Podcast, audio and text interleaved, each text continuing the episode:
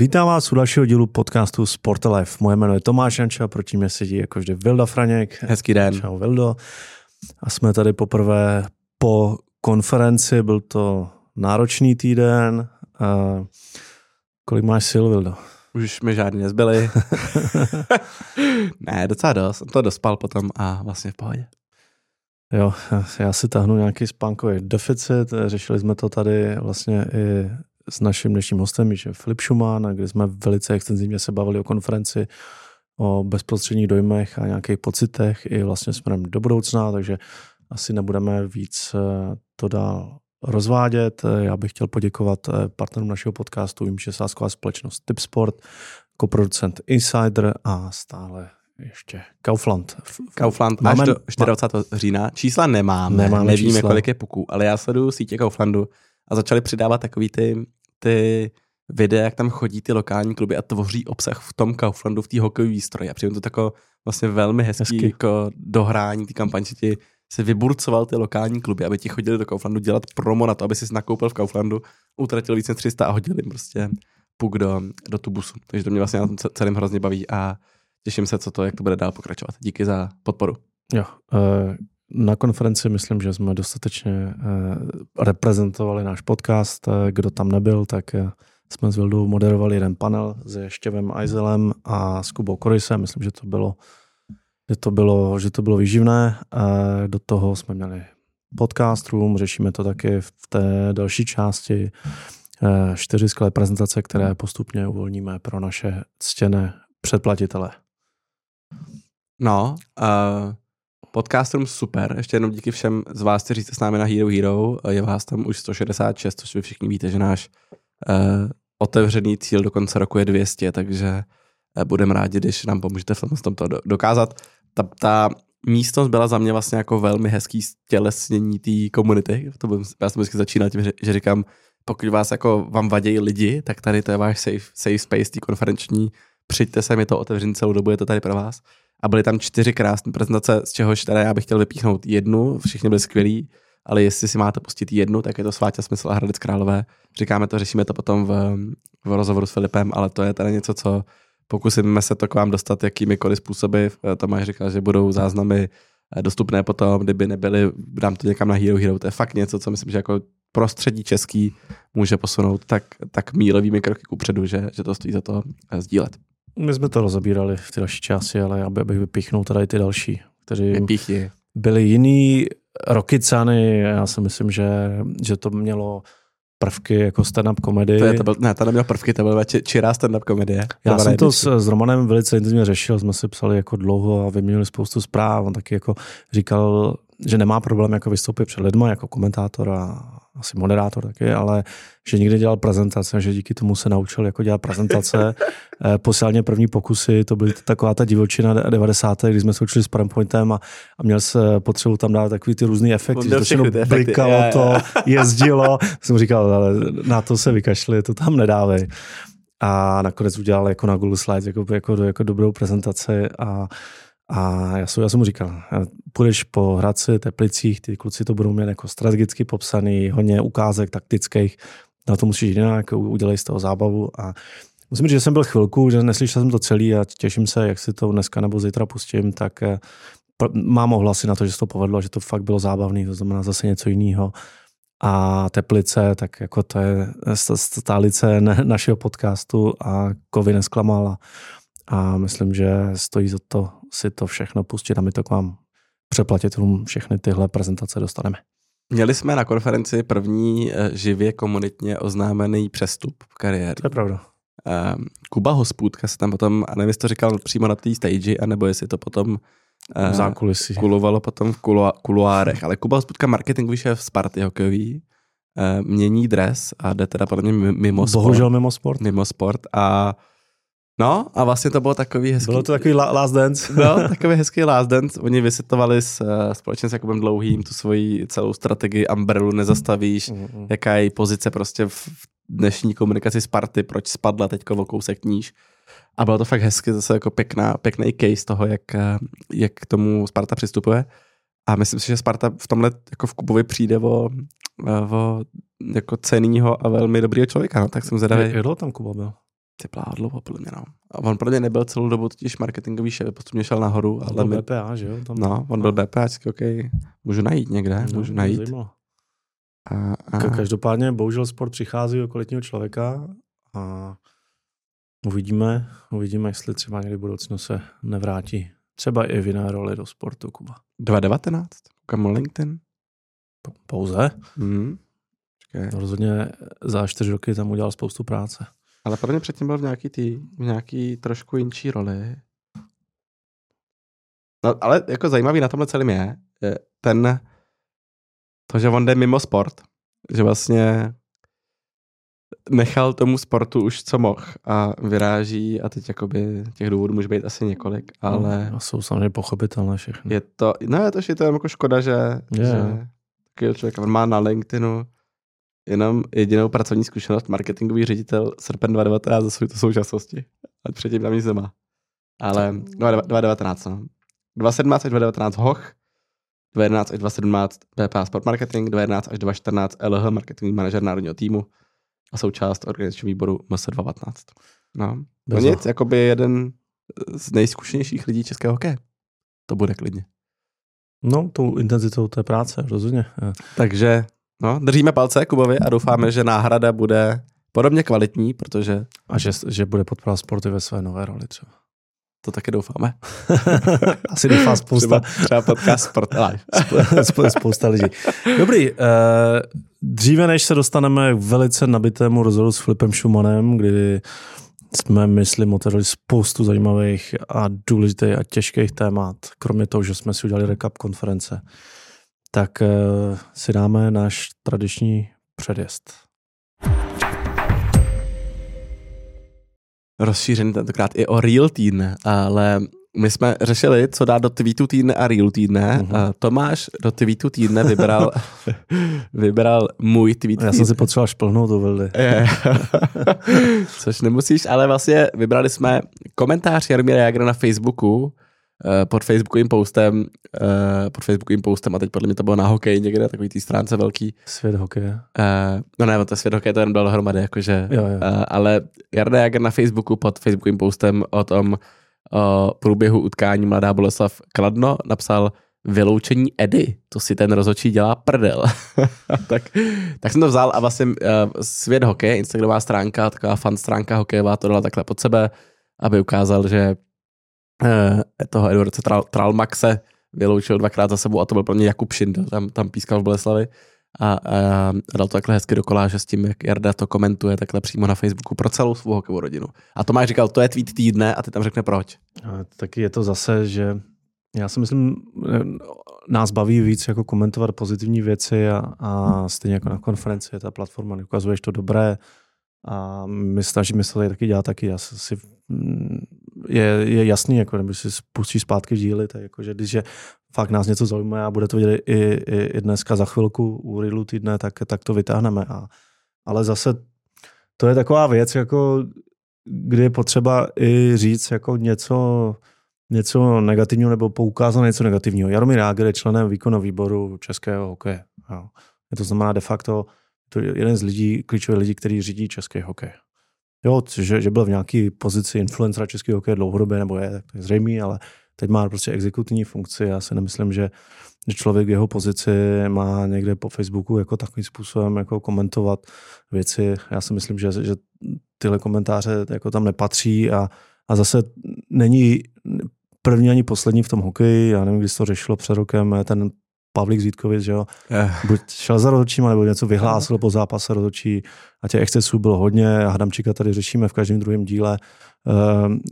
Myslím si, že organizace, která to má dobře nastavený, tak tyhle excesy řeší výjimečně u hokeje, je to furt dokola a Jaromír Jágr je v takové pozici, že by měl asi víc jako vážit to, co kde píše a to říkám se vším respektem k tomu, co dokázala, co znamená pro český hokej. Mně to přijde hezký jako v návaznosti na to, o čem mluvil tady Filip. A to je o tom, že on tam mluví o pasáži, kde říká, že nastavuje framework pro nový organizace, jak mají pracovat a že spousta té zpětné vazby je ta, že hrozně bojují uvnitř té organizace s tou komunikací. A si to člověk neuvědomí, že prostě je tu už nějaká zaběhnutá organizace, kterou nemusíš tolik tolik jako, nebo který musíš strávit hodně času na nějaký interní přesvědčování lidí versus třeba ten florbal, který se to buduje od nuly a ta nálada tam je úplně jiná, tak jako by nevidíš nikoho z florbalu nějak veřejně vystupovat, takže by si jako řekl, stydím se za florbal, nebo jako... Vidíš, občas jo? Vidíš, ale minimálně... Ale neřekl bych, že to je tak jako tak systémové rozhodně, jako vidíš, co vychází třeba teď konkrétně z toho hokeje. A že to je hezké na tom florbale, že taková jako čistá organizace, takový hezký, nebo minimálně ten vibe kolem ní je takový, že je fakt čistý. Ale je to úplně zbytečný, jako, tak prostě tak jako buď chci být v té roli, já vlastně nevím, jak on funguje na tom výkoňáku, jestli je tam role té tváře, kterou asi už udělal několikrát, nevím, nebyli v Týčíně, jako někdy. Byl a teď je v reklamě na mistrovství světa v hokeji. No, a jestli je tam skutečně roli v té tváře, nebo je tam roli jako právoplatného člena, jako východňáku, který tu agendu jako posouvá. Asi úplně ne. Znamená, ale minimálně by měl ctít jako tu roli a ta role není, že bude blade na Facebooku, jako cokoliv ho napadne. Vilo, real týdne. Ano, pozitivní novinka a to jenom nebudu to pouštět celý, ale... Podívejte se, jak se dá komunikovat v situaci, ve které, jako když jste klub, ne na dně úplně, ale prostě když jste trochu ve špatné situaci. Frýdek Místek, dneska aktuálně poslední klub šance ligy, první hokejové ligy, je poslední, má 4 body po 9 kolech, něco takového, prostě vlastně oni, kteří mají ambice hrát vršek té první ligy, je to partnerský klub Třince, tak vydal takový v té situaci, v jaký jsou, vydal emotivní video, který tady my nemáme zvuk, ale já vám pošlu někam link, který prostě říká, jako smysl toho videa je, jsme nasraný, nelíbí se nám to, uděláme všechno pro to, aby jsme to zlomili. Od těch hráčů tam vidíte, přes záběr na trenéra, po záběr na fanoušky.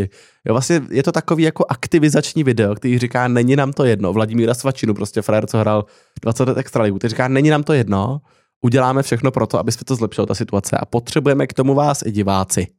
Jo, a vlastně na konci toho videa si řeknete, tyhle, to je bomba. Jakože to je skvělý, já vlastně jim to nemám tolik za zlý a jdu jim teda fanit, ať si jim to povede. Jo?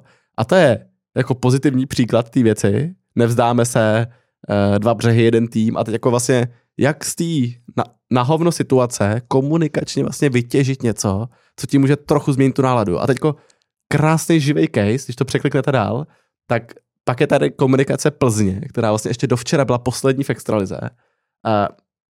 Hokejová Škodovka Plzeň.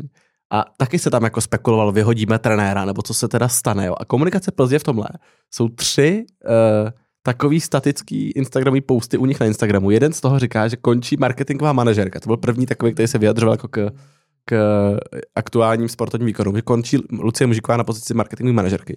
Druhý byl, přečtěte si vyjádření našeho klubu na našem webu, jako co si o tom myslíme. A třetí je Tomáš Vlasák, citující, pokud nepřijde zlepšení, jsou možné změny na všech frontách. A vlastně ten vibe, oba dva úplně totožná situace a ten vibe je úplně odlišný. A vlastně je tak jenom ukázka toho, co si můžete vlastně, jak se s tou situací dá pracovat, že když jste Frýdek Místek, nebo když jste prostě, můžete z toho vytěžit to, co Frýdek Místek, že jako zaktivizujete ty lidi, jako pozitivně je naserete a řeknete, pojďte to teda změnit, tu situaci i s náma, my se nevzdáme, anebo si ty lidi ještě jako donaserete a vlastně ty posty, tady jako ta nálada pod poustama té Plzně hokejový je vlastně, no jo, tak co to tady tomu pomůže? Jakože co s tím máme dělat my? Jakože proto to jste jako se domluvili na konci marketingu manažerky, to v něčem pomůže. A vlastně dá se to jenom uchopit úplně jinak. Tak jestli to posloucháte někdo, kdo jste poslední aktuálně, kdo je poslední v fotbale? Karviná, Zlín, někdo? Tak je to docela dobrý tohle, tak jenom doporučuji. Ale já musím říct, že jsem to neviděl, ale tím, jak ten hokej tolik nesleduju a když mi to Vilda posílal a poslal jsem to video, tak říkám, no to je báječný, to je, prostě já jim to věřím, těm lidem, jak jsou tam smutní, věří jim, jako, že je to fakt jako s prominutím sere ta situace a prostě to jsou krásné lidské emoce a já jsem rád, že menší klub, prostě jako Frýdek Místek, prostě ukazuje, jak se to má dělat versus to srovnání, to je vtipný, že to vyšlo takhle jako podobně toho většího klubu, to znamená inspirující menší kluby je něco, co tady vždycky oceníme. Yes, Tome, jdeme na tvé téma. Moje téma je úplně jiné, já se přenesu za oceán a my tam pak s Vildou zůstaneme na to jeho další téma. Asi kdo z vás sleduje NFL, tak to nemohli nezaznamenat, ale jako bylo to, že to postupně začalo jako já nejsem fanoušek NHL, jako no, tím, že bych jako sledoval, ale samozřejmě na tom Twitteru se to propíše i přes jako Čechy, co to sledují a sdílejí a tak dále. A to téma prostě nešlo minout, ať se snažíš jakkoliv. A to romance Travis Kelce a Taylor Swift.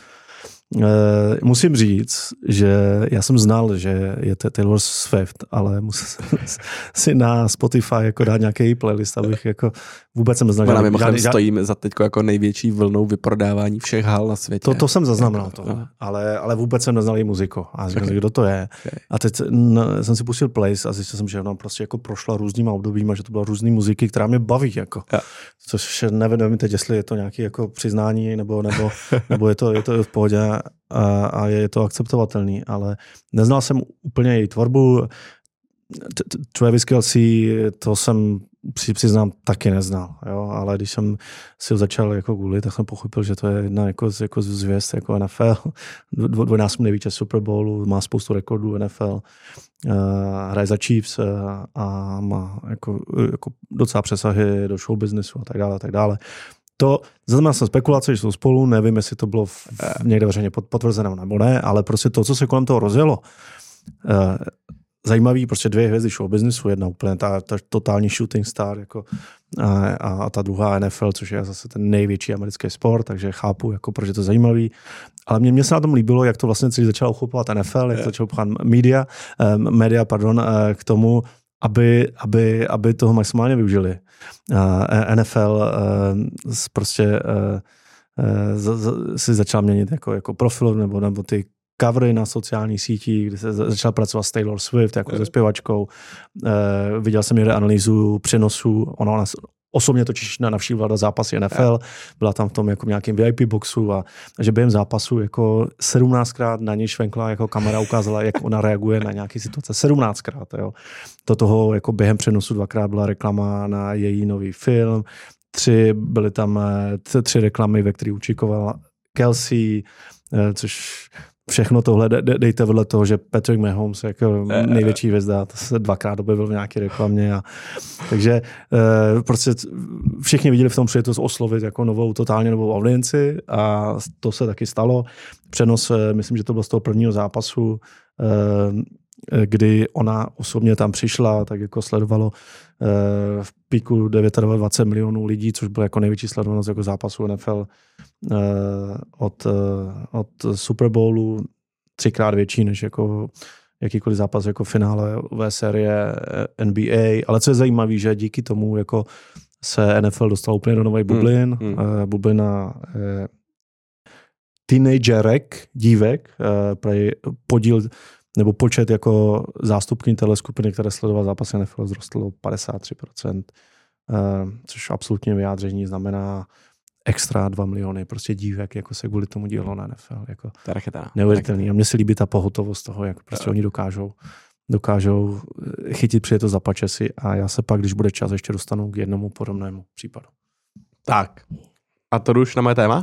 Jdeme na tvoje téma. Tak to jenom, protože to koluje hodně, tak jenom asi jste zaznamenali, že YouTube odstartovalo v Las Vegas éru Sphere, nový event venue, který patří do Imperia, tedy Madison Square Garden Entertainment. To znamená, to je nějaká, to jsem zjistil včera předevčírem, to je velká skupina entertainmentová, Madison Square Garden Entertainment acquirely Madison Square Garden Network, to jsou asi jakoby cable network, prostě vysílatelé. Je to celá velká skupina, která kromě Madison Square Garden jako takový má prostě 2 divadla, ještě Radio City Hall v New Yorku, v Chicagu, blabla, hromadu. A jedna z jejich věcí je Madison Square Garden Sphere. To, co vy asi znáte a všude to lítá po sítích. Tak jenom, kdybyste tam chtěli koupit reklamu, jeden den, $450,000, dostanete 50% share of voice tu dobu na tý kouli, na té sféře. Jeden týden, $650,000, no, doporučuji. 276 opakování, 414 minut airtimeu. Tak jenom $450,000, $650,000, krát 20, co? To je 12-13 milionů za týden. Za jeden týden. To vlastně není jakoby úplně unreal. V ceně dostanete 90-sekundový spot. Oni vám ho vyrobí, mají studio se 300 designéry. Ten spot může být 50% obsah, 50% reklama. Jo? Takže vlastně vy dostanete i vyrobení do toho spotu na ten venek. A jsem tady říkal, že vlastně LiveSport se trochu chystá na americký trh, tak jestli tohle vlastně není ono, protože oni říkají 300,000 na místě, to dokáže vidět, 4,4 milionů na sítích lidí, tehdy v tom pitch decku to bylo 44 milionů na sítích. Mně přijde, že to je jediná reklama tady toho typu, co já dneska vidím, že vlastně mě bude nějaká doba, kdy ty si koupíš tohle, tak to bude dávat hlavu a patu, když to dokáže dobře rozšířit. To znamená, jako vlastně bych skoro, když bych vtrhával na americký trh a měl bych miliardu zisk, bych si říkal, že to může být jeden z média typů, co bych chtěl využít. Ve vnitřku 19 000 sedadel, druhá největší indoor letka na světě, 10 pater té budovy a teď tam měsíc hraje YouTube, měsíc hrajou koncerty YouTube, aby jako odstartovali tu sféru. Teď byste viděli, jako jak tam sjíždí ta stěna, teď oni ke každý té písnice mají jiný vizuál. Je to vlastně hrozně hezký přístup k novému venue. Těším se, co tam vymyslej, sleduji na všech profilech, co mají a tak trochu jsem chtěl poňouknout tady přátelé z LiveSportu, že když vyrazíte na americký trh, tak by mě vlastně bavilo, kdyby tam byl někdo, kdo udělá první takovej zářez na Madison Square Garden Sphere. Prostě tam bude game changing moment. Ale víš, co mě bavilo? Kdybych měl LiveSportu doporučit nějaký velký výkop jako na americkém trhu, byť si myslím... Travis Kelce a Taylor Swift. že tohle není vůbec DNA LiveSportu. To je velkohubý prohlášení. Ale jako jednoznačně Superbowl jako spot. Prostě čísla pěkný, ale Superbowl ti dá přes 100 milionů jako zásah jako v momentu, jako kdy oni to jako vyhledávají. Náklady jsou tam větší, ale poměrně efektu si myslím, že to je pořád jako výhodnější a ten statement jako by tam byl větší, ale samozřejmě Sphere strašně baví, jako ty první 30 vteřinový Superbowl, 7 milionů. 7-8, No, tak zaplatí víc za produkci, ale zase to dělají reklamní kreativci, ne, nějací designéři. Ale to je jedno, ale je to fantastický a já rozhodně, já jsem ve Vegas nikdy nebyl. Ty jsi byl? Nebyl. Ale rozhodně chci tam jet podívat už i kvůli tomu, že se to stává jako městem sportu. David Lhota podle mě odmítal konferenci s tím, že jel na tohle. Sport Live. Takže myslím, že David Lhota, když se teď někde nasledujete na LinkedInu, tak myslím, že má za sebou návštěvu. Ujistím se. Ale... Tak to trošku bolelo, že dal přednost. YouTube koncert. Mám to tehdy právě říkal, že nemůže do panelu, že jede na YouTube. Aspoň ho máme na příští rok. Ale Sphere, samozřejmě ty první záběry a fotky, co byly, tak to je prostě něco neuvěřitelného. Oni to chtěli dělat v Londýně, že jo? Jo. Navíc je Vegas použít jako první ikonické místo a pak rozšířit po světě. Tak se na to první pojem pojede Londýn a pak dáme Vegas. A oni ještě počítají s tím, že přesně mají tam jako Super Bowl v únoru 24, bude Vegas. F1 se dá v listopadu, jo, zapojíš to do toho proma a NBA mezisezónní turnaj tam hraje v prosinci. No, tak jako, jasně, teď mají tam ty jména, ale teď se tam stěhuje tým MLB, že jo. Jasně. Je to prostě centrála UFC a stává se z toho jako regulární město sportu, no. A rozhodně bude stát za naše a historické je to samozřejmě hlavní město boxu. Tak, takže tolik Sphere, sledujte to, baví mě to, těším se, až tam LiveSport dělá reklamu. Tome, tvoje rychlý poslední téma? Moje rychlý téma, taky je to z toho šuplíčku využít, protože to zapače si, teď o víkendu hrál AC Milan zápas s Janovem a do brány. Já jsem se schválně naučil, tak to musím tady prodat, byl vyloučen Mike Mignon. brankář AC Milan a protože Milan měl vypotřebovaná všechna střídání, do brány musel Oliver Giroud.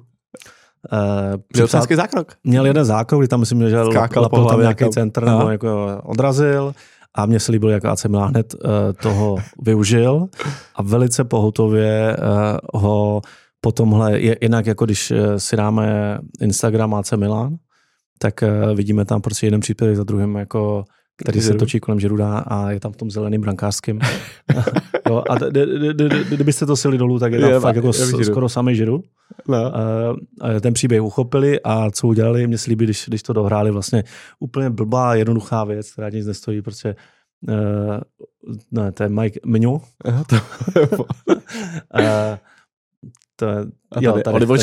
Tady máme Olivier Giroud. Ale hned tam loupli mezi brankáře. A když si ho rozklikneš, tak tam máš odkaz prostě do fanshopu, že si můžeš koupit jako zelený brankářský dres. Super, ale hlavně pod tím má prostě svoje brankářské statistiky. že to fakt jako dotáhli do konce. Je to taková blbost, která a když jsme se bavili, to je ten jeden billboard, který ti na sítích udělá tu muziku, tak to je prostě jedna blbost a prostě to obletí. Jako tenhle chodit lidi v Žíru drezu. Je to trošku jako z toho šuplíku jako ala Rokycany a tak. Prostě je to jenom o dobrým nápadu a dotáhnou ho do konce. Jdeme na hosta? Naším dnešním hostem je Filip Šumán. Filipe, vítej v podcastu Sport Live. Dobrý den. Když jsme se bavili, tak jsme zjistili, že tohle je tvoje druhé vystoupení v podcastu. Zároveň jsi druhý bafuňář v našem podcastu, čeho si nesmírně považujeme. Představovat tě asi nějak jako složitě nemusíme, ale pro ty, kteří tě tolik neznají, tak ty jsi byl dlouhá léta prezidentem českého florbalu, 21 let, do roku 2021. Dlouhá doba, skoro čtvrtstoletí. Od roku 2012 seš místopředsedou ČOV.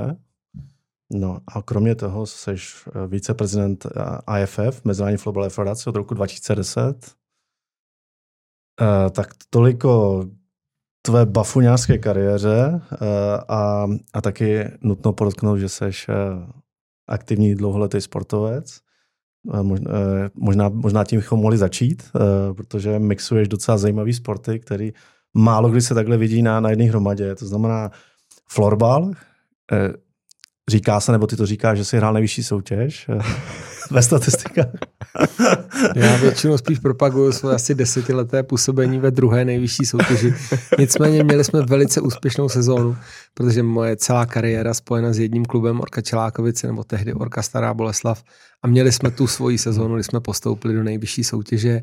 A statečně, velice statečně jsme tam celý rok bojovali.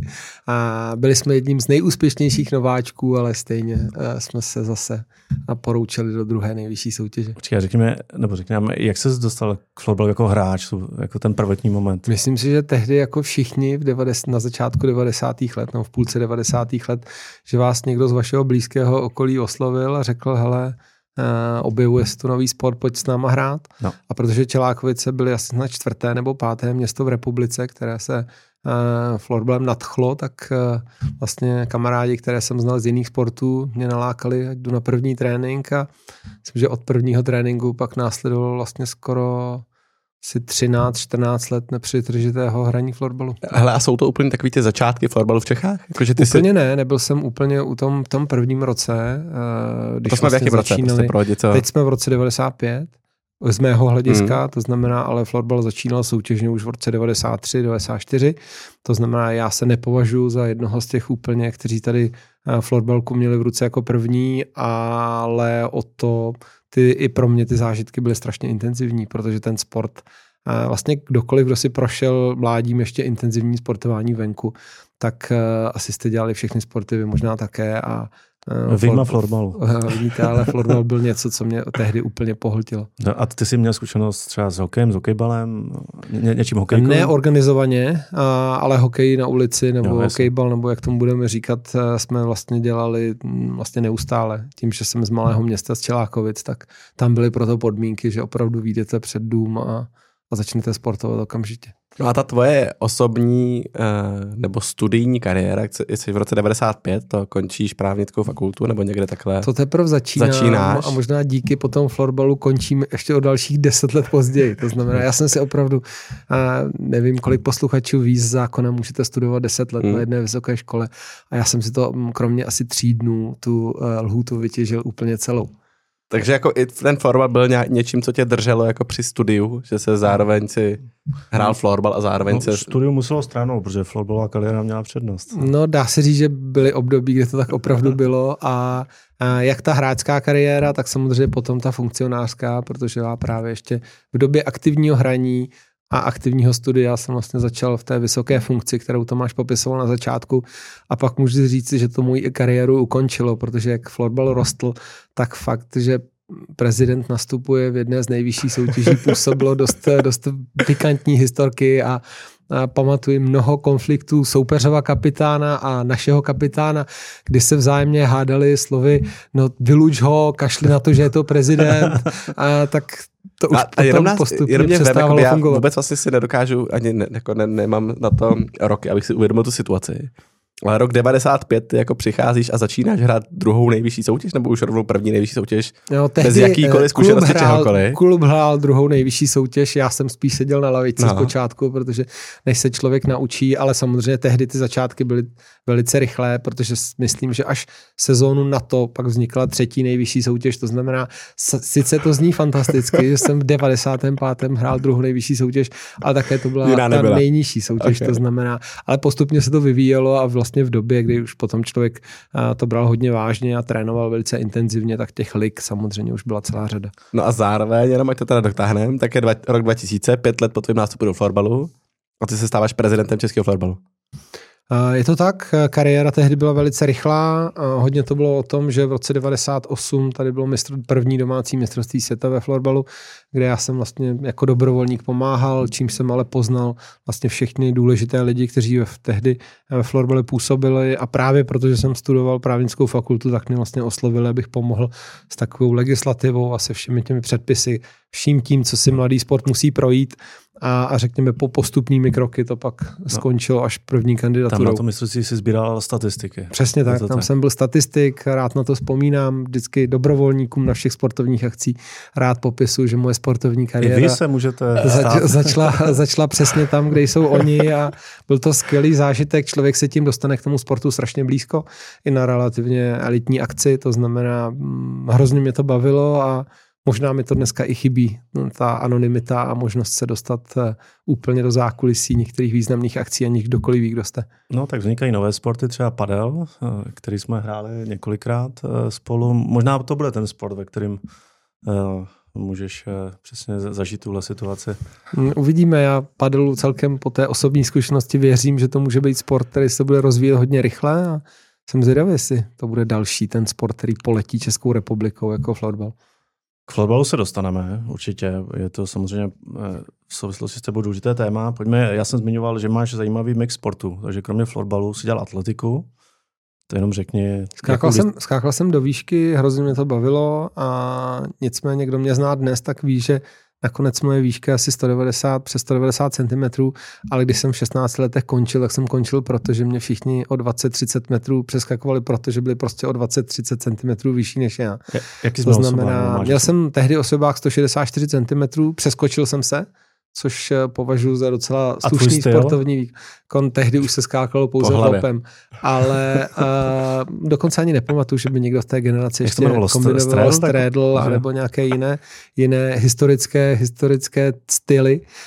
Ale tehdy to bylo dost frustrující, když proti mě nastupovali vlastně kluci, kteří opravdu měřili o 25 cm výš. Ale možná jsem měl vydržet. Možná opravdu do dneška. Kdyžkoliv je atletický závod nebo člověk na olympiádě má tu příležitost, tak výška je něco, co si nenechám utíct. Dobře. A třetí sport, který asi tě definuje, golf? Golf je pro nás rodinná tradice. Začínali jsme dokonce ještě před revolucí v 80. letech, protože strejda z Karlových Varů, kde byla meka golfu, tak nás k tomu přivedl hodně brzo. A nikdy jsem se nepovažoval za nějakého extrémně soutěžního golfistu, ale spíš to, že opravdu zažil jsem situaci, kdy vlastně do 80 letá babička 10leté vnučky společně 4 hodiny dělají sportovní aktivitu, je něco, co asi málo který sport dokáže nabídnout. To znamená, časově se samozřejmě člověk na golf nedostane tak úplně často, ale moc nás to baví a můžu každému doporučit, kdo možná na golf se dívá trošku úkosem, je to skvělá zkušenost. Jaký máš handicap? Handicap mám teď asi 13, to znamená, řekněme, takový průměrný rekreační golfista. Tak tvoji sportovní kariéru jsme probrali. Počkej, tady ještě poznámka. No. Ne už tak dobrý fotbalista s Merikem. Co si tím myslel, Tomáši? No, já si pamatuju, Filipe, tvůj poslední zápas ve fotbale. Věřím, že potom už si nehrál. Tak teď musíš mě napovědět. Myslím to zranění. Jo, ale to bylo jenom, řekněme, teambuildingová firemní akce, kde jsem trošku naivně si myslel, že moje fyzička je lepší, než ve skutečnosti byla a skončilo to operací kolena, ano, to je pravda. To si pamatuju, to bylo před jedním Superbowlem, kdy jsi přišel s berlema.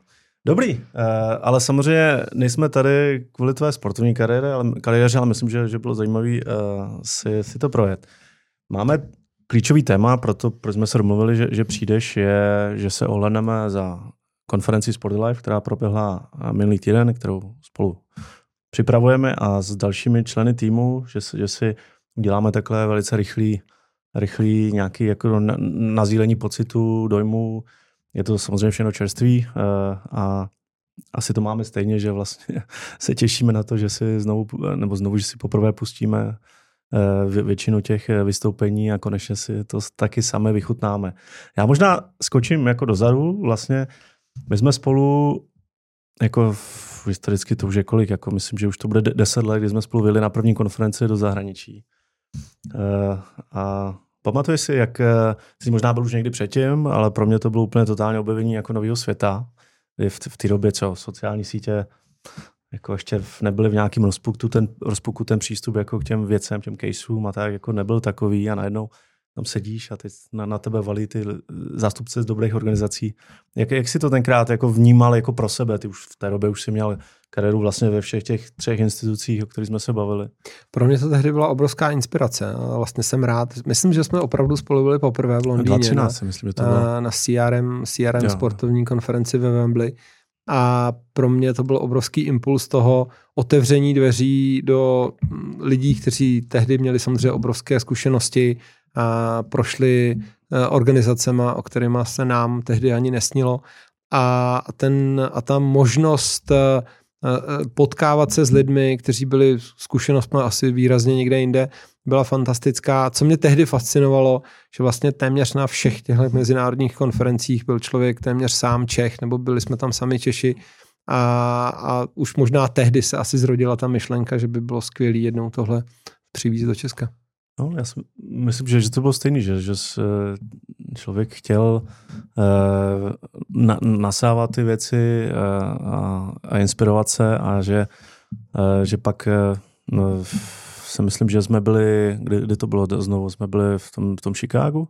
V Chicagu byla taky sportovní biznesová konference, tam s náma byl ještě Tomáš Křivda tehdy. A IG, přesně, nás jsme byli ještě s Tomášem. A pak já jsem pak relativně často každý rok jezdil na londýnský Leaders, což považuji takový velký vzor, jak sportovně biznisová konference může vypadat. Doporučuji každému, kdo by chtěl hledat vlastně sportovně biznisovou konferenci, aby do Londýna na Leaders vyrazil. Několikadenní program, který je opravdu nabit všemi různými aspekty sportu a určitě při přípravě české Sport Life čerpáme z těchto zkušeností. Jaký je termín Leaders? Myslím, že letos jsou, příští týden, to znamená, to nevím, Vildo, jestli ještě stihneš. Ale jedete? Oni, ne, letos ne.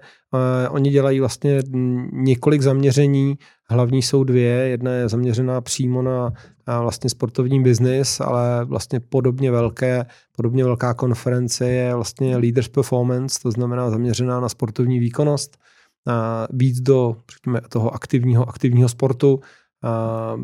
Vlastně Zdeněk Haník, Michal Ježdík a skupina, která se v rámci olympijského výboru věnuje té trenéřině a vzdělávání, tak i na té druhé konferenci v Londýně velice často byla a snažili se přitahovat ty trendy zpátky do Čech.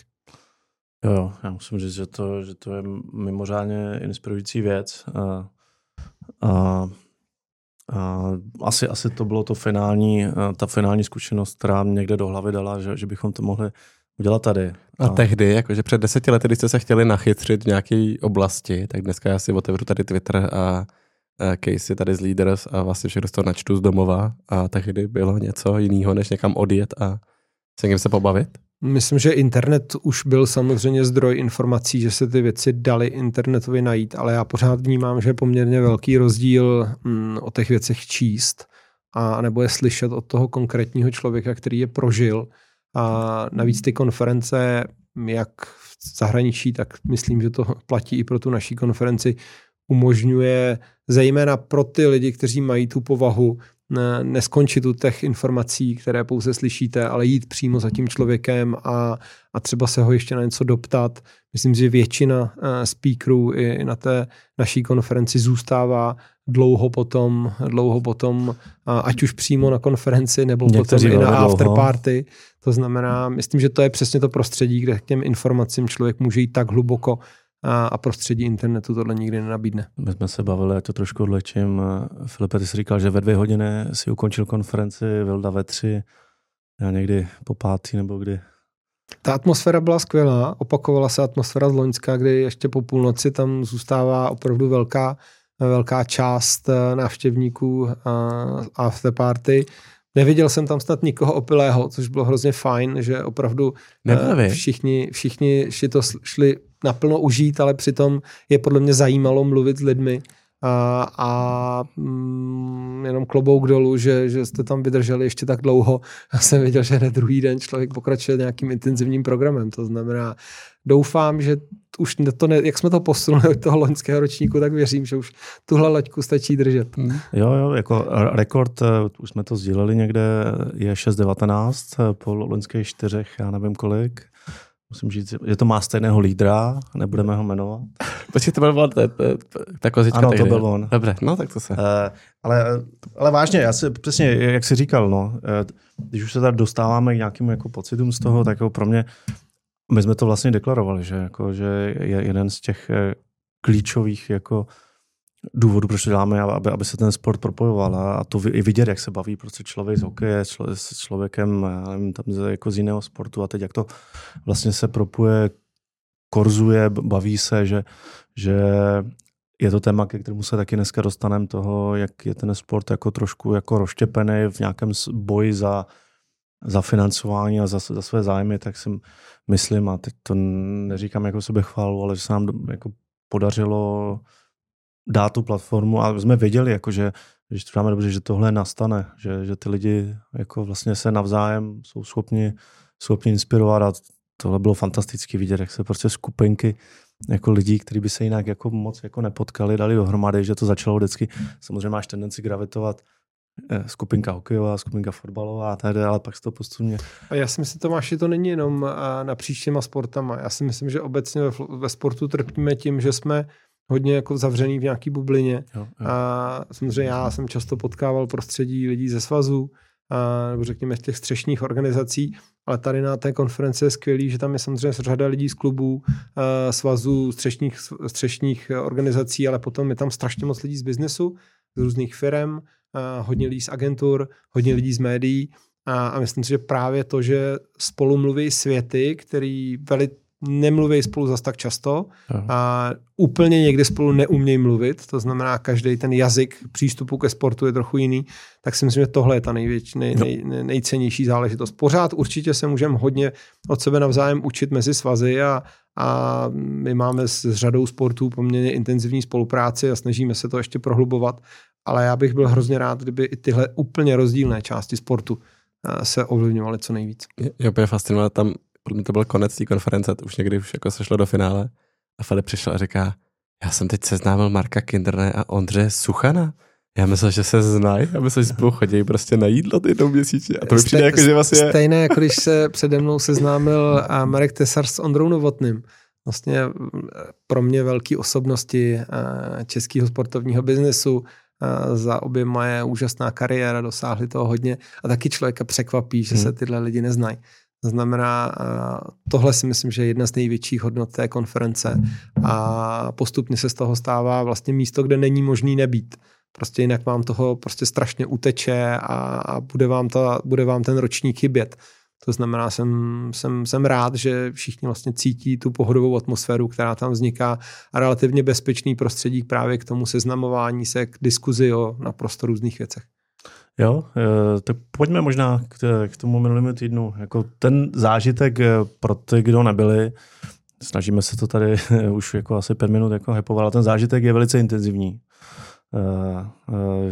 Jako, jak říkáš, jako potkáváš tam spoustu lidí, teď spíš je problém si přiřadit někdy jména k těm tvářím. Říkáš, že znáš, že kdo to je, ale díváš se na ty akreditace, aby si pochopil. A vlastně ten den, jako jednak musíš jednak volit, vlastně kam, na co půjdeš, do toho tam máš lidi, se kterými se chceš potkat.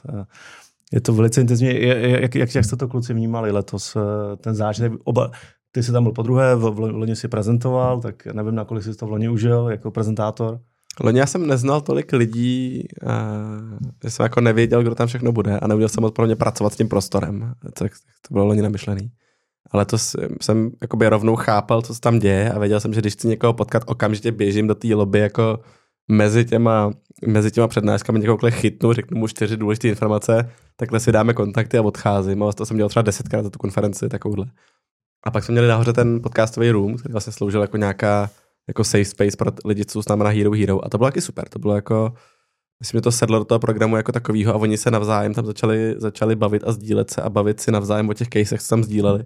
Takže tohle za mě bezvadný. A já jsem potom už došel do fáze, kde jsem tady i po Filipovou zkušenosti vlastně přišel za lidma a říkám, znáte vy se? A vlastně už jsem dělal jenom to, že jsem je bral takhle dohromady a tak jsem potom udělal si nějaký 4 úspěšný biznesový propojení někoho jiného.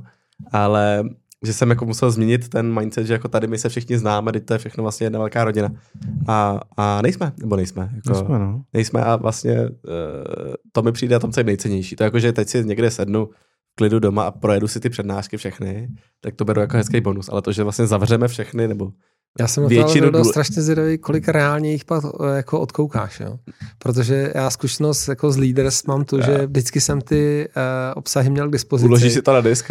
A musím říct, že jako 1-2 prezentace byla tak maximum, na disk, prosím. Co jsem zpětně... Samozřejmě to není dlouhý, ale přimět se k tomu, že teď se teda půjdu dívat na tuhletu. A jinak dobře říkáš o tom, že využití těch konferencí je pro mě strašného zkušenosti.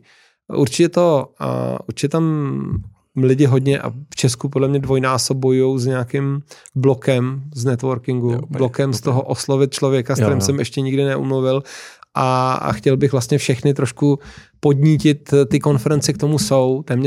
Já jsem nikdy nezažil, že by někdo mu bylo nepříjemný, že ho někdo osloví a řekne, hele, já jsem ten a ten, můžeme se potkat, můžeme něco probrat. To, co ty popisuješ, že jsi na to šel cestou, že klidně ta schůzka trvala opravdu 4 věty, ale došlo k tomu propojení, který využiješ někdy následně, je asi to nejcennější. To znamená, tam se nedá vyřešit, tam se nedá udělat schůzka, kde by bylo hodinové jednání.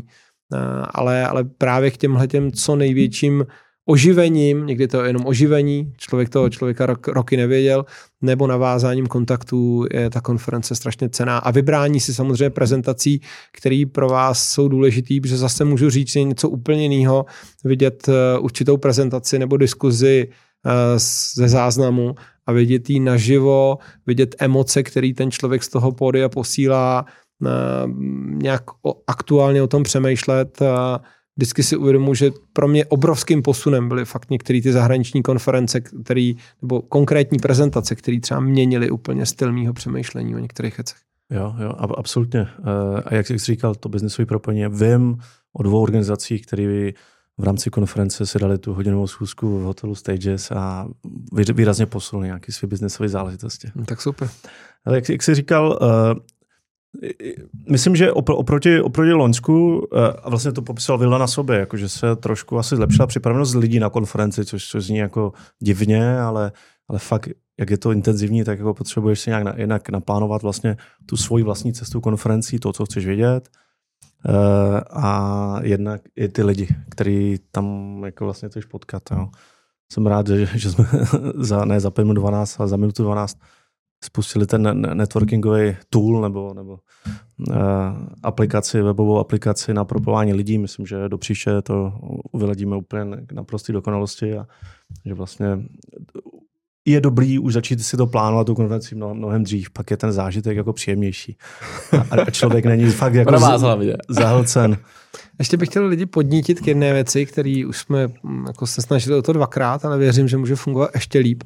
A to je sdílení obsahu z té konference. Jo. A teď nemyslím jenom vlastních zážitků, ale mně se v zahraničí hrozně líbilo a když člověk během konference vlastně sledoval hashtag té konference, tak měl šanci, že mu neutečou ještě jako hrozně zajímavé další věci, vlastně třeba i z jiných stageí, kde nebyl. Jo. Ale ve chvíli, kdy ty lidi vytáhnou něco, co je výrazně inspirovalo z nějaký prezentace anebo z nějakého bloku, nebo dokonce řeknou, že s něčím nesouhlasej, tak to podle mě potom vzbuzuje strašně zajímavou diskuzi v těch jednotlivých částech a když si potom zpětně Nevím, jestli ty se zdíval, ale já jsem se opravdu snažil, přestože sám na sociálních sítích nejsem kdo ví jak aktivní, tak je používám dost intenzivně, abych čerpal z nich ten obsah. A když jsem se díval vlastně, co lidi dávali během toho dne, tak si myslím, že ještě intenzivnější můžou jít potom, když vytáhnou nějaký konkrétní výrok, konkrétní informaci, která je zaujala, protože se na to pak nabalujou diskuze a hrozně to přináší další přínos. Jo, já bych chtěl poděkovat všem, kteří tak činili, protože to bylo toho strašně moc. Já jsem se to snažil v průběhu projíždět, ale stejně se k tomu dostal až jako po.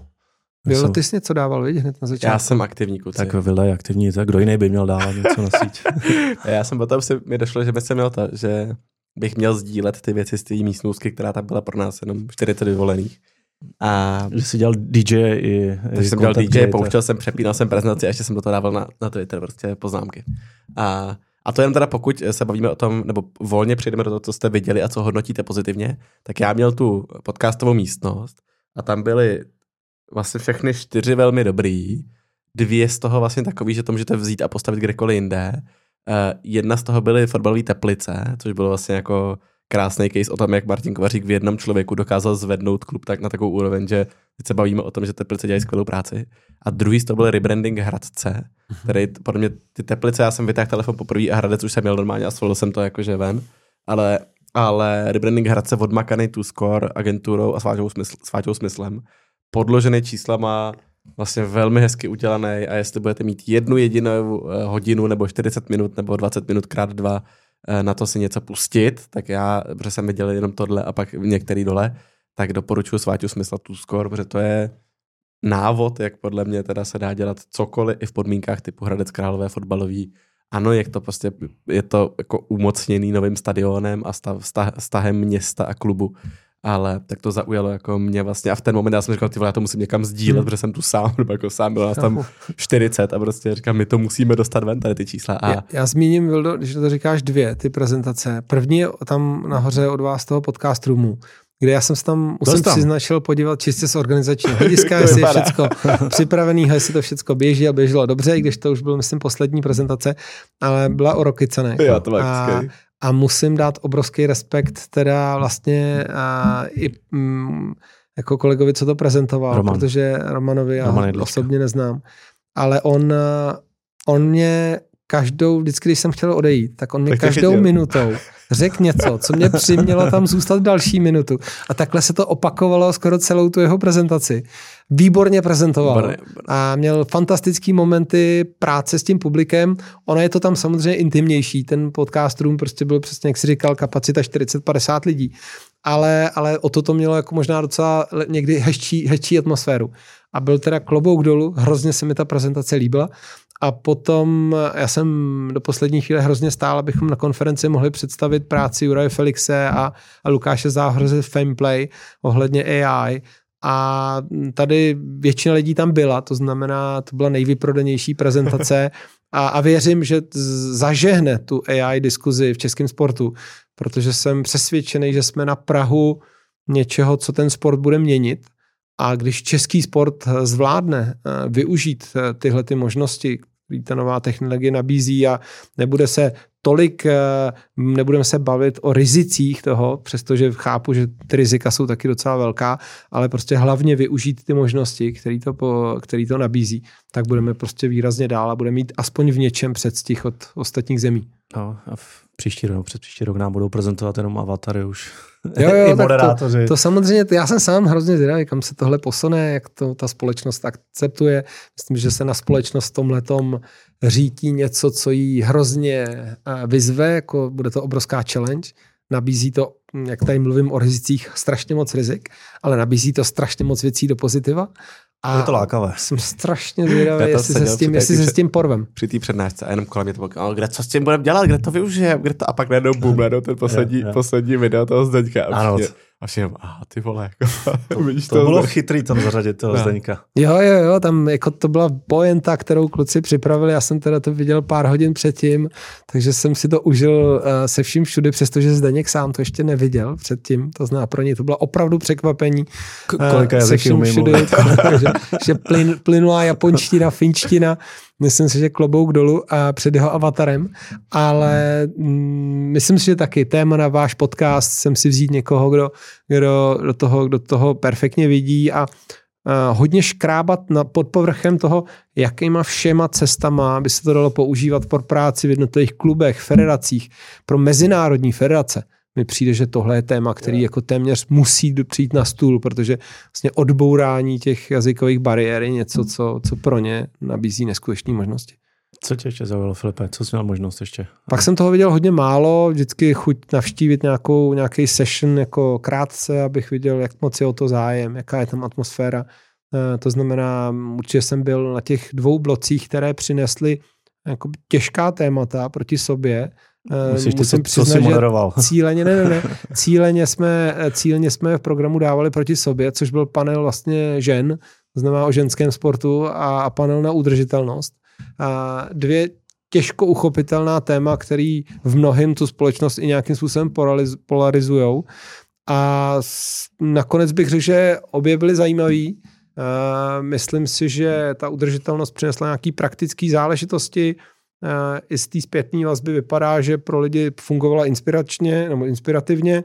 Ženy si myslím, že tam přiznáme Tomáši schválně, myslíme si, že to téma tam patří, přestože řada lidí nám říká, že třeba pro ně to nebylo zajímavé téma, ale já jsem přesvědčen, že i potom vlastně co Bettina Baer tam měla fantastickou prezentaci o ženském sportu, tak si uvědomíme, jak velký potenciál v tomhle máme. A já jsem sám byl možná ten, kdo před 20 lety nechápal, proč je tak intenzivní tlak ze Skandinávie. Já jsem to sám cítil ze Skandinávie u florbalu, proč je tak strašný tlak do toho, aby se do vedení organizací vedle mužů dostávaly i ženy, ale dneska si uvědomuji, že to je přidaná hodnota, o kterou je škoda se připravit a čím víc my, jako ta mužská část, jim připravíme otevřený prostředí, který bude chápat, že prostě to nemůže být nastaveno úplně stejně, tak z toho podle mě budeme těžit.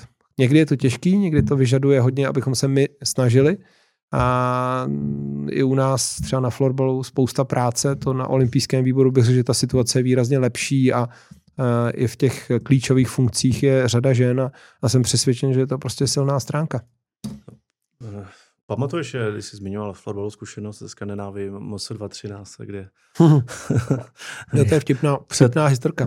10 lety jsme řešili komunikaci, tenkrát ještě, Vildo, to byla doba Facebooku a Facebookové aplikací. Pamatuješ? Chatbotů. Facebookové aplikace, to už jako neexistuje, že jo? A my jsme velice aktivně v té době jsme to jako ošahávali si ten sportovní marketing a v rámci toho šampionátu, že jsme udělali soutěž Miss šampionát. Což z dnešního pohledu úplně šílený. Pozor, on to nebyl Miss šampionát, jenom ať to nezavádíme, byl to Miss Florbal. To znamená Miss Florbal, v rámci šampionátu Miss Český Florbal. Prostě to bylo navázané pouze na Češky, to znamená, my jsme do toho netahali špinky, švédky. To bychom věděli, že bychom se zlou otázali. Ale prostě to byla čistě česká aktivační prostě aktivita, kdy jsme se vlastně snažili ukázat, že opravdu florbal hrajou krásné holky. My jsme to mysleli dobře, samozřejmě. Musím říct, že v Česku to mělo obrovský ohlas a dělali jsme to právě přes aplikaci. Pozitivní, extrémně pozitivní a zapojilo se do toho, jak na stránce vlastně soutěžících, tak pak na stránce hlasujících jako 10 000 lidí, ale pak v rámci kampaně těsně před mistrovstvím světa, když to cokoliv má úspěch, tak se dostane do světa. A tohle se dostalo do světa velice rychle a najednou asi 14 dní předtím norské televize, deníky ve Švédsku prostě začaly normálně v hlavním vysílání prezentovat prostě české florbalové mistrovství světa jako příklad mužského šovinismu a nevím čeho všeho. A skončilo to až v tom, že vlastně vždycky během mistrovství to zasedal vlastně Mezinárodní federace jako v tom nejvyšším bordu a došlo k jednomu z nejvyšších konfliktů, který já si pamatuju za těch, Tomáš to tady říkal, asi 12 let, vlastně fungování v pozici viceprezidenta, kdy jsme se tam opravdu do krve dohádali, co je správně, co ne. Došlo i k hlasování o tom, jestli jako vlastně, to přišlo bizarní, jestli máme právo pokračovat s vlastní soutěží doprovodnou, ale nakonec tam se fantasticky projevilo, že i skandinávská se rozštěpila a vlastně zástupkyně Norska, sama žena, A ona řekla, proboha, na tom není absolutně nic špatného. To znamená, ono je vidět, že i tam ty názory tehdy byly poměrně rozdílný, takže my jsme nakonec úplně plnohodnotně mohli naší soutěž dokončit. Oni nás tehdy pak slušně poprosili, jestli bychom vysílání, jestli bychom vyhlášení mohli dělat ne přímo v přímém přenosu, které by šlo potom do celého světa, ale jako přestávkový program, tak jsme jim vyhověli, ale bylo to potom, co jsme ten politický souboj vyhráli a jsem přesvědčen, že tehdy to bylo naprosto správně. Byla to ta doba, teď po 10 letech samozřejmě ta doba se změnila, díky bohu, dodávám. A jak jsi říkal, že ženský téma, mě znám vlastně 2 ženská témata, já si myslím, že to je něco, co asi zachováme i do budoucnosti prostě, a zase čistě jako prakticky, prostě je to obrovská přelitost a stojí za to o tom mluvit. Já když jsem si pročítal nějaké zpětné vazby, díky všem, kteří nám to vyplnili nebo ještě vyplníte, párkrát se tam objevilo a slyšel jsem to vlastně i osobně, jako potom, když jsme dohrávali konferenci na afterparty. Slyšel jsem vícekrát, jakože jako fajn, ale ty holky tam jenom fňukaly, jak je všechno špatně a že čekali jako o to víc, ale myslím, že tyhle reakce jako spíš jako potvrzujou, že to téma ještě rozhodně je aktuální a ještě dlouho aktuální bude. A přitom já mám pocit, že já jsem viděl teda jenom asi 10 minut, takže hodnotím z krátkého úryvku, že tam byla jednoznačně snaha o konstruktivní přístup. Já si myslím, že tohle téma často štěpí v momentu, kdy někdo k tomu přistupuje extrémně emotivně a je tam jako velice agresivní přístup. I sám jsem se s tímhle zažil, ale mám pocit, že zrovna tady během té diskuze šlo opravdu o snahu poukazovat na praktické záležitosti toho, kdy je potřeba ten sport posunout a bude to pro nás všechny přínosný. To znamená, ale uvědomuji si, že tohle asi je něco, s čím se česká společnost bude ještě dlouho vyrovnávat a hledat. Každý z nás si bude možná hledat tu vlastní osobní roli. Jo, a já jsem rád, jako, že jsme tam měli zrovna ty 3 dámy, které tam byly. Jako, že to nebyly jako 3 jako nějaký dámy, které se vylouply někde, ale to všechno jako bývalý reprezentantky, které si prošly vlastně tím sportovním světem už jako holky, jako hráčky a teď jenom pokračují jako v jiný roli v tom sportu. To znamená, i oni jako mohli a mluvili o tom, že mohli srovnávat, jak se to vyvíjí nebo nevyvíjí, že naopak pro sport je to velice cenná jako zpětná vazba od 3 žen, které jako o tom přemýšlí, že to nejsou jako nutně jako Jasně. Jako já jsem slyšel jednu výtku k té konferenci, taky pravidelně opakující se, že letos nám tam trošku v programu chyběly nějaký praktičtější case studies. A určitě tam pár jich bylo, ale uvědomuji si, že loni, vlastně ty Vildos tam, dá se říct, měl vlastně typicky jednu a tvůj blog byl tehdy hodnocený jako jeden z nejúspěšnějších, tak určitě to něco, na co musíme myslet a když možná přes posluchače získáme zajímavý tipy na to, kdo by v rámci jako mohl přinést. Že to beru tady tu zpětnou vazbu, ale že není tolik lidí, co by to ještě umělo, pokud je fakt jako vy nevyhlídnete a nenajdete, co by to umělo takhle předat. Jakože by si každý rok jako našel 20. Jako jsi to udělal ty, jakože není hodně lidí v českém sportu, kteří by to dokázali předat tak, jako ty. Měl problémy v loni.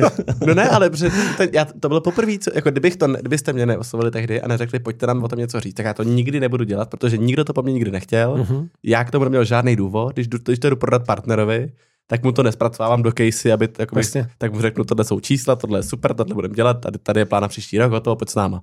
Jo, že vlastně já nemám, kromě té konference, žádnou potřebu, pokud nejsem proaktivní, jako to někomu říkat. Vlastně nebylo na to prostředí nastavený, nebyl jsem na to jako já nastavený a pokud byste mi tehdy neřekli, tak my to nespracujeme. To bylo pro mě a teď já tu prezentaci beru a kamkoliv jdu, taky používám. A říkám, má to asi 30 minut, perfektně vám to vysvětlím celý a řeknu vám, co s tím dělat. Ale že myslím, že to není jednoduchá úloha a myslím, že v tom můžou hrát roli i ty lidi, co nás poslouchají. Jednak tím, že můžete nějaké takové věci vytvořit, to za prvý, a za druhý poslat nám tipy na lidi, které k tomu můžeme poňouknout. 100%. Jo, to je skvělý a myslím, že dobře, že to tady teď padá, protože podnítit ty lidi k tomu, ať to dělají. A určitě podle mě bylo dobré, abychom ještě víc hledali inspiraci třeba v těch projektech, kteří se hlásili do awards. Jasně. Protože jak loni, tak letos si myslím, že jsem byl vlastně strašně překvapený tím, jak malý přehled ve finále člověk o českém sportu má. A to si myslím, že pro mě byl český vlastně sport vlastně posledních 25 let život, to znamená moje hlavní aktivita. A stejně, tak jak je člověk někdy překvapený, kdo všechno se nezná, tak jsme překvapeni, co všechno se vlastně k nám nedostane a nedozvíme se. A těch kvalitních projektů je tam strašně moc. Jo, jsou to i projekty jako organizací, které známe, nebo známe ty lidi z toho, ale stejně potom, když si čteš, a to musím říct, že letos teda, myslím, že se výrazně posunula kvalita těch přihlášek, taky, že jsme místo 300 znaků dali 300 slov, se museli rozepsat. Ale myslím, že už zase, stejně jako jsme se bavili, že je potřeba se naučit chodit na konference, tak je třeba se naučit dávat správně ty přihlášky, strukturovat to správně a že takový ty úlety i dobrých projektů, který jsme měli v loni, ale prostě odbytý, špatně popsaných, špatně strukturovaných, tam bylo míň, že ta kvalita šla nahoru. Možná tam cítím trochu, že byly organizace spíš jako ty menší a střední, který to třeba nepřihlásili ty projekty z důvodu, že neměli takový sebevědomí, jako se rovnat, když se podívali, kdo to loni vyhrál, tak jako oni říkali, no, tady nemůžeme s nima jako soutěžit, zase tam máme speciální kategorii na to. Myslím si, že i trošku víc jako příští rok musíme pracovat vlastně s tím jako ponouknutím a návodem trošku a dodáním sebevědomí těm lidem. Já vám to nerad říkám, kluci, ale musíte už teďko. Už začít. Měli byste už začít asi hledat ty lidi na příští rok. Ne, tak to jo, tak já už mám někde v poznámkách. Už... No, že třeba podle mě teďko by to mělo být tak, že si zase otevřeme ty awards a řekneme, bylo by super, kdyby tady David Šrámek příští rok vystoupil s půlhodinou, jak teda zorganizovali Slávy a Fest, to znamenalo krok za krokem, jestli domlouval něco s městskou částí, jako co to vlastně je, aby on vyhrál, teda vyhrál to, je to super, ale vlastně co k tomu všechno vede, protože teď se, to já mám vlastně ty otázky na něj a píšu mu, jako jak jste teda domluvili exkluzivitu piva, že najednou jakoby na stadionu platí, venku neplatí, že tam taháte jiný keterery, vlastně to bude řešit každý ten sportovec, nebo každý ten klub to bude řešit a vlastně mi to přijde, že už teď bychom měli zobat, nebo byste měli zobat toho ty lidi, o kterých chceme, aby tam mluvili příště. 100%. Jo. Já jsem stejně jako ty někde nevydržel, asi já jsem se historicky oběhnul, vidět, jaký je zájem. Já bych rád vydržel, Tomáši, to bylo spíš to skoro působilo, že já jsem nikdy nevydržel. Ne, nevydržel, ale protože jsem musel jako tam poletovat a řešit spoustu věcí, ale vždycky jsem chtěl aspoň chvilku, 50 minut jako navnímat tu energii toho sálu, jak je to zaplněné. Já jsem část neviděl, protože jsem se chystal na ty bloky, které jsem dva moderoval a snažil jsem se s kolegy vlastně trošku připravit tu chemii té diskuze. Musím říct, že tam je jedna rozhodující záležitost a ještě rád bych do budoucna měl ještě víc času na přípravu. Přimět u těch panelových diskuzí, aby ty lidi mluvili co nejkonkrétněji. Oni přeci jenom mluví strašně zajímavě, jsou to vždycky strašně zajímaví lidi, ale kdykoliv, kdy někdo z nich se povede, že tam zmíní konkrétní číslo nebo informaci, tak je vidět, jak to strašně posune. Já zmíním Lukáše Tomka, kde ta jeho informace, jak v deníku Sport lidi reagují různě nebo prostě na e-sportu čtenost absolutně různá, pokud se to týká Ester Ledecký nebo Evy Adamčíkový a popis proč a jak. Bylo něco, co ten panel strašně zvedlo. Byl to praktický prvek a myslím si, že i u nás bude potřeba hodně tlačit na... To bych byl rád, kdyby dělali i hosté v tomhle podcastu, takže co říkal Lukáš Tomek?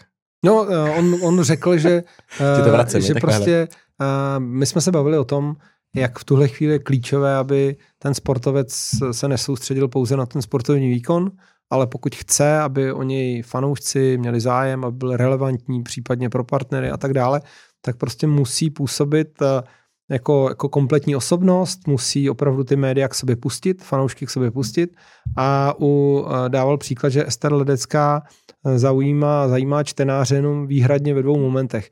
Buď vyhraje extrémně důležitý závod, anebo spadne. To znamená, jenom dva tyhle extrémy znamenají, že si člověk má chuť vlastně číst příběh a například vlastně dával protiklad proti Evě Ramčíkové, která táhne tím, jak vystupuje, jak se chová a vlastně on nesrovnával za každou cenu tyhle dvě velké dámy českého sportu, ale dával tím návod ostatním sportovním organizacím, jak se vlastně chovat a můžu říct, že i u nás se to intenzivně vlastně řeší, jak moc otevřít dveře třeba do zákulisí, médiím, v jakém času, kdy to ohrozí přípravu těch sportovců na vrcholnou akci, jak moc pustit do šatny, kdy něco, co vždycky budete vzájemně bojovat, ale musíte si jasně říct, čeho chcete dosáhnout a podle toho postupovat. Já musím říct, že my jsme pro ty, kteří tam nebyli, s Vildou moderovali rozhovor s Ještěvem Izelem a s Kubou Korejsem. A tam jsme trošku selhali vytáhnout ze Štěva počet členů jeho komunity a předplatitelů. A říkali, že brzo zveřejní. Ale... Brzo zveřejní, tak ho budeme držet accountable a budeme na něho tlačit, ať to zveřejní, protože to by nás zajímalo. On to má na svý členský platformě, kde to číslo není, na rozdíl od Hero Hero jako veřejně jako dohledatelný. Ale přesně, jak říkáš, no, budeme se muset na to zaměřit. A já chci říct ještě jednu věc, když jsme to nakousli. Musím říct, neskromně, že se nám podařilo vybrat jako dobrý moderátory letos, že vlastně u těch panelových diskuzí, u těch rozhovorů je to klíč jako vlastně k tomu, aby to prostě dobře odsejpalo, aby byli schopni jako z ní vytáhnout věci. A je to vlastně něco, co jsme si řekli na začátku, že nechceme, aby nám to úplně moderovali lidi, kteří nemají vztah jako k tomu tématu, to znamená jména jako Michal Lusík, Zdeněk Haník, Tereza Kubíčková, my dva, Filip. Ty jsi měl dva panely. Tomáš Klečka, přesně. Jako, fakt jsem rád, jako, že jednak jako všichni do toho šli, že vlastně jsme nemuseli za stolik jako přemlouvat, že to taky jim sebralo jako spoustu času ta příprava. Všechno lidi, kteří se připravu postihli. Jirka Kalemba vedle moderování se taky střihnul. Vlastně co? Dva rozhovory nebo dva panely ještě navíc. Takže i jako velký dík moderátorům. A jsem zvědavý, tak Filip už je moderátorská hvězda, takže jako ať chce nebo nechce, příští rok už určitě má dva panely zase. Tak vám tady vemu vaší práci pod nás. My si vezmeme ten jeden náš, nějaký ještě odlehčený. a tak. Dobrý. Já myslím, že... Prostě se pochválili jsme se všichni tolikrát dokola, že? Ne, chci říct... Budeme rádi za jakoukoliv zpětnou vazbu, ať je pozitivní nebo negativní, vlastně přípravy, aspoň ty mentální toho příští roku vlastně už jako začaly, samozřejmě. A tam je potřeba říct, že my to fakt oceníme, protože důvod, proč byl letošní ročník v některých věcech posunut, je přímá zpětná vazba z loňského roku. Jo. To znamená, prostě snažili jsme se, ten cíl je jasný, snažit se to udělat co nejpřínosnější pro všechny a pokud nám řeknete, v čem se konference může zlepšit, budeme strašně rádi, protože já mám jeden, máme šanci. A nevím, kam, to si ho zařaďte si ho kam chcete, ale slyšel jsem pozitivní zpětnou vazbu, že nebylo pivo v předsálí a pak jsem slyšel negativní zpětnou vazbu, že nebylo pivo v předsálí. A... Prosím vás, vyřešte tohle. Dáme hlasování. No, takže... To, že to nikdy nebude tak, že všichni budou se vším spokojeni, to je jasné. Tam základní problém některým lidem působí ty dva sály. Protože prostě nutno si vybrat mezi těma prezentacemi, takže opakovaně tam zaznívá, mějte jenom jeden sál, ať můžu vidět všechno, že? Tak věříme, že dneska letos těmi záznamy se to vyřeší. A dáš ještě třetí, kde ještě to je podmíněno, že jsi předplatitel na našeho podcastu. Myslím, že to, co jsem viděl, jako prvních asi 70, jako, nebo kolik vyplněných dotazníků, tak jednou tam zazněla stížnost, a vím, kdo to byl, protože mi to řekli osobně a přímo na to, že to je vlastně spoplatněný, že to v rámci toho, že si zaplatím jako to sako, tak ještě chci zaplatit ten kapesníček. Jako. Ale snad tohle zafungovalo. No? Tak ještě jednou, výzva všem, klidně komentujte, kde nám napřímo, nebo na sítích, a nebo kdo má mailbox, účastnil se konference, dotazník, tak a ještě ho nevyplnil, tak prosím, vyplňte. Takže to bylo ke konferenci, docela nám to vzalo času. Pojďme, Filipe, k fotbalu ještě zpátky, teda, jak jsme říkali.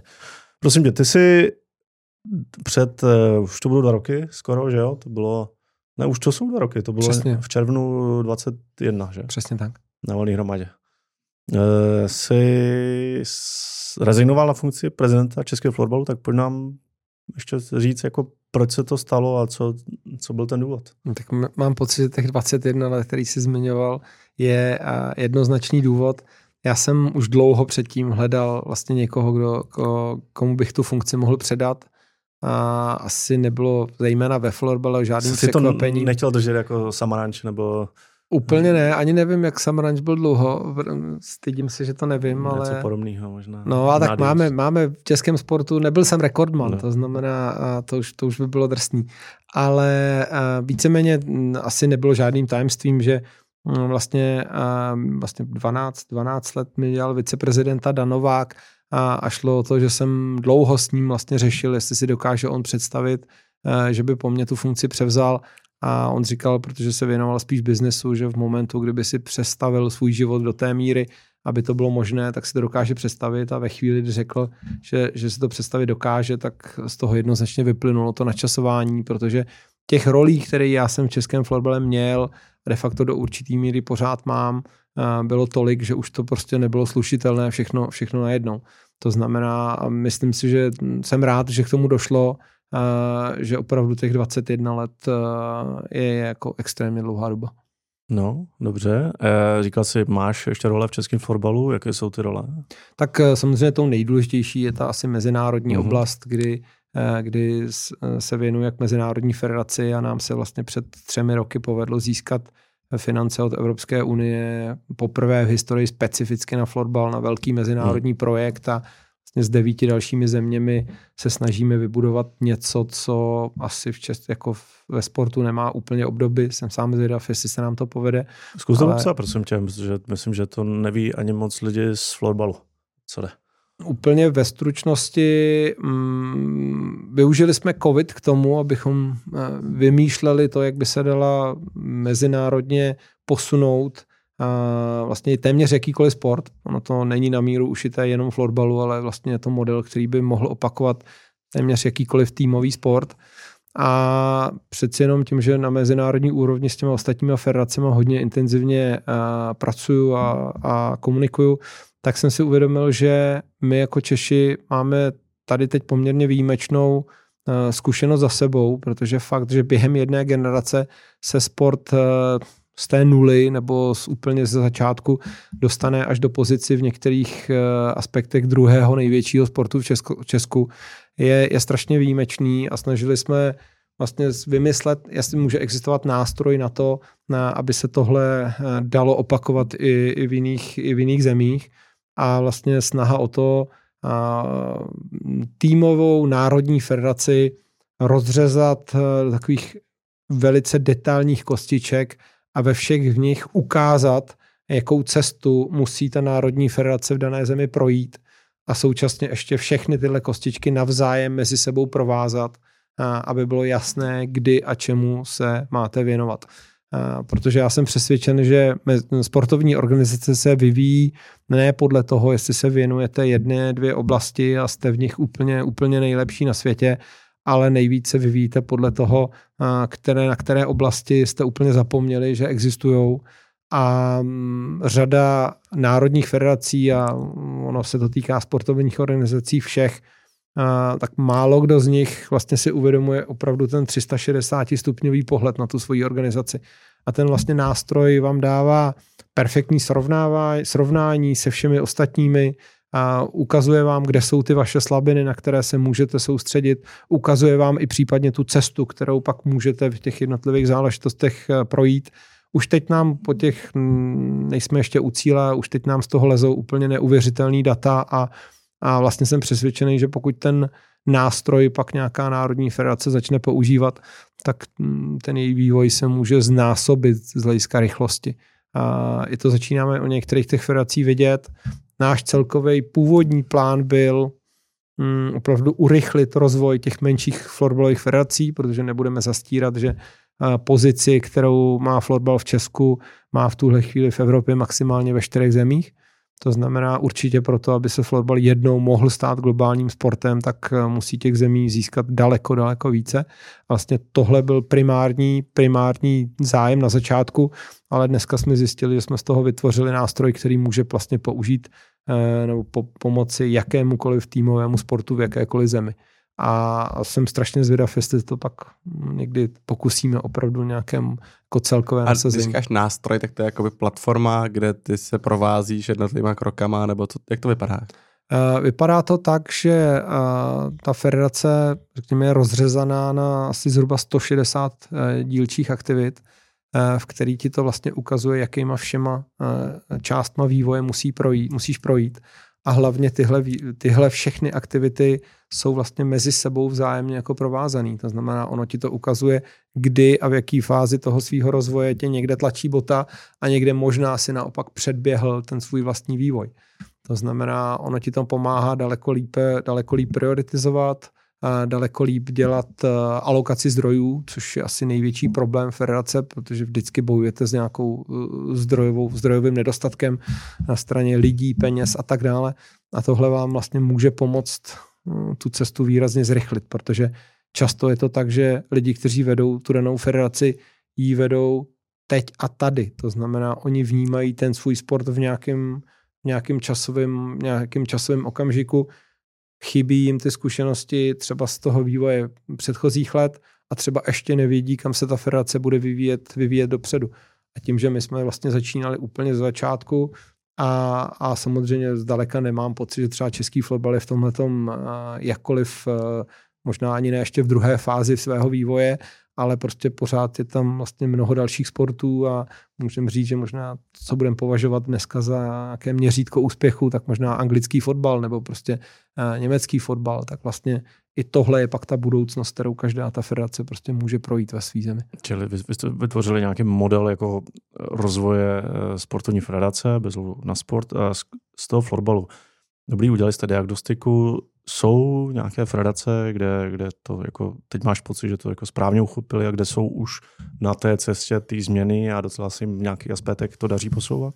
My tam máme 5 zemí, s kterými vlastně pracujeme jako právě těch jako pokusných králíků, na kterých a co je to za země, testuje. Řekni pro. Je to Španělsko, Dánsko a 3 naši sousedi, to znamená Polsko, Německo, Slovensko. Mm-hmm. A hrozně zajímavý tím, že jsou to velikostně úplně jiné země, systémem řízení sportu v dané zemi, jsou to úplně jiné země, pozicí florbalu v dané zemi, Španělsko, kde to je čistě dneska ještě pořád amatérsky řízená federace, naopak jiné federace už mají třeba 10-15 zaměstnanců, to znamená velký rozdíl, ale přitom se ukazuje, že největší změna je vlastně přemýšlení té federace a ochoty si připustit, co všecko mám řešit. To je něco, co na začátku federace strašně blokuje a soustředí se opravdu vždycky jenom nějakou určitou část nebo určité části toho sportu a vlastně to se pak ve finále stává tím jejich problémem a tím blokátorem vlastně toho budoucího rozvoje.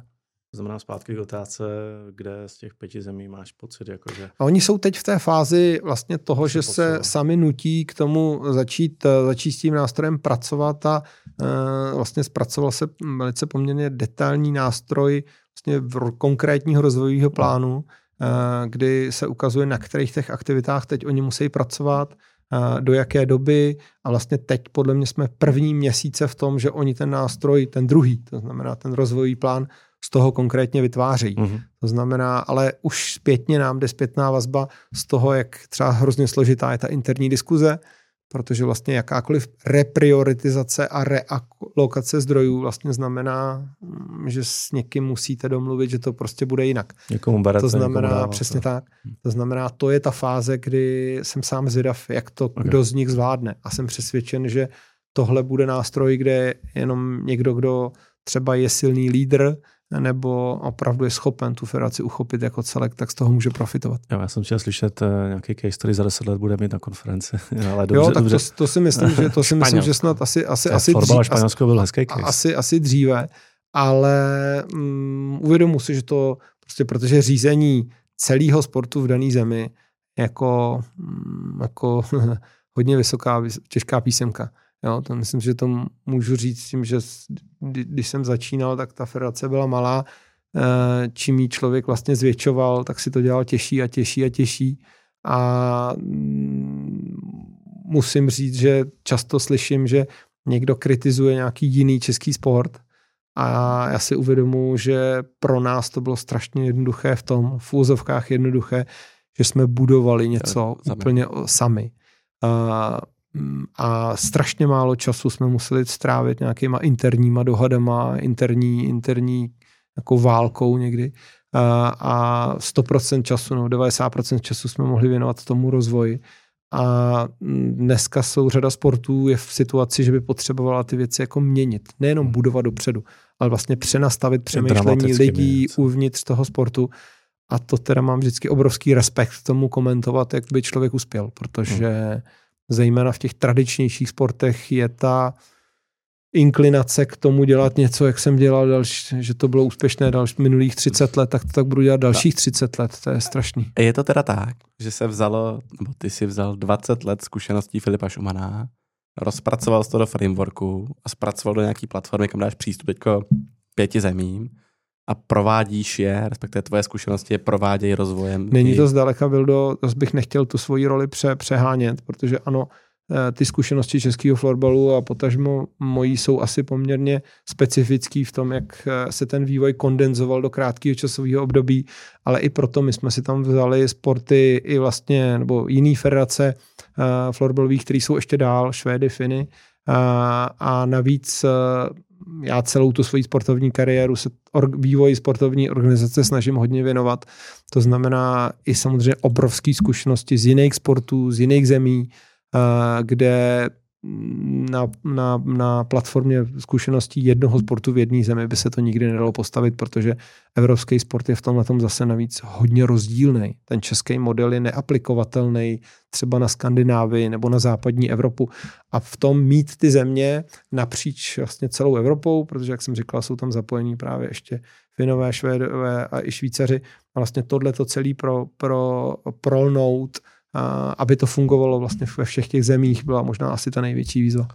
Filipe, pojďme si udělat ještě rychlé zhodnocení teda z pozice florbalu dneska, první na mezinárodní úrovni. Pojďme dát na stůl to tradiční klišé, který jako se rozšířeně používá i v hokeji, že to hraje vlastně, skutečně hraje jako málo zemí na té nejvyšší úrovni. Sám si zmiňoval, že vlastně 4 země v Evropě jsou tak daleko rozvinuté.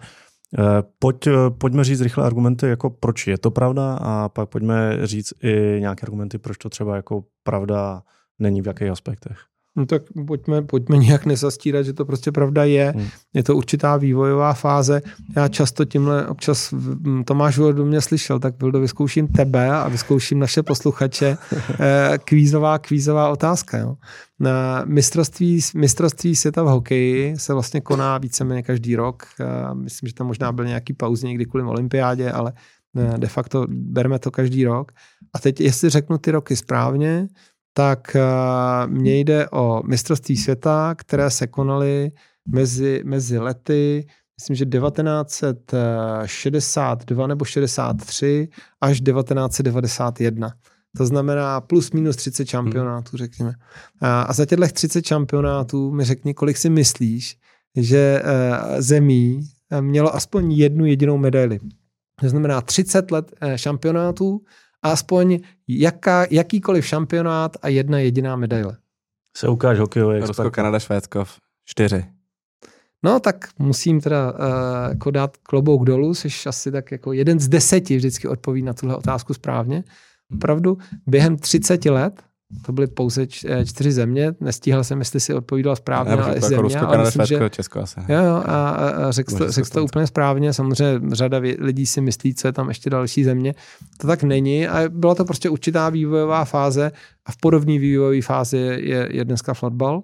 A to znamená, musí si to odžít, tuhle záležitost, musí stejně, jako se to povedlo hokej, zprofesionalizovat ligy v některých zemích, kde samozřejmě ve chvíli máte profesionální ligy v některých zemích, tak vám to zrychlí vývoj i v ostatních zemích, protože logicky do sebe tyhle 4 ligy natáhnou i nejlepší hráče z těch ostatních zemí, protože oni mají profesionální přípravu, tak potom ty jejich národní týmy postavený na těch profesionálních hráčích daleko rychleji začínají být konkurenceschopný. A je tam řada dalších věcí, o kterých bychom tady mohli mluvit dlouho, jak urychlit ten vývoj na té, řekněme, sportovní výkonnosti. Ono to třeba úplně nemusí mít dopad na tom, když teda řekněme, že třeba Švýcaři se ohromně posunuli v hokeji nebo Němci se posunuli v hokeji. Nemusí to mít přímý dopad na pozici toho sportu v zemi, to pak je postavený ještě na mnoha dalších jiných záležitostech, ale ten národní tým najednou může začít být konkurenceschopný.